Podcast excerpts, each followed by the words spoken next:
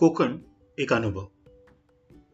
विकेंडला कुडाळला एका मित्राच्या लग्नासाठी जाणे झाले.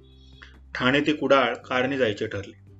रात्री साडेआठ वाजता ठाणे इथून निघालो तेव्हा रात्री इतका जबरदस्त अनुभव येईल असे माहीत नव्हते. रात्री पेणपर्यंत नॉर्मल प्रवास झाला. पेणला जेवण करून पुढच्या प्रवासाला सुरुवात केली आणि धुके दाटले पूर्ण रात्रीचा प्रवास हा धुकाच्या सान्निध्यात झाला. कुठे धुके इतके गडद होते की काहीच दिसत नव्हते. मग थांबा काचा साफ करा आणि पुढचा प्रवास सुरू. रात्रीच्या अंधारात कोकणाच्या वळणावळणीच्या रस्त्यातून कारच्या प्रकाशात एक वेगळंच कोकण दर्शन घडले. गाडी एसी असून सुद्धा आम्ही एसी बंद करून काचा खाली ठेवून तो गारवा आणि शांत रात्रीचा आवाज ऐकत होतो.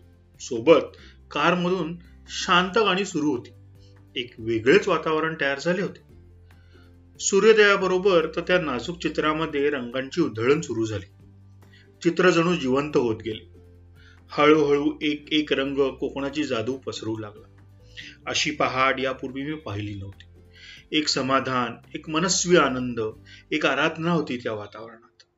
एखादी अनमोल गोष्ट जेव्हा हरवते आणि ती सापडल्यावर जो एक आनंद होतो ना तसा आनंद गवसल्याचा भास झाला.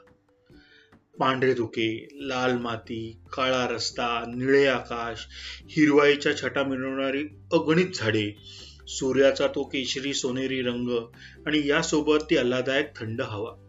एकदम स्वर्गच जणू. पक्ष्यांची किलबिल आणि मंदिरातील घंटानाथ हे सुद्धा त्या वातावरणात आपले स्वर्गीय हातभार लावित होते. ती कौलारू घरे दारासमोरील सावरलेली अंगणे चुलीवर तापत असलेले पाणी तो धुरकट वास आहा सुंदर. कोकणी माणसाला कोकण भूमी सारखी का आठवते? तो होळी गणपती आणि गाव जत्रेला आवर्जून गावी का जातो हे प्रकाशाने जाणवते. ती माती प्रेमाने स्वागत करते. कोकणी माणूस आपुलकीने अगत्याने स्वागत करतो आणि मन कसे एकदम शांत प्रफुल्लित आणि उत्साही होते.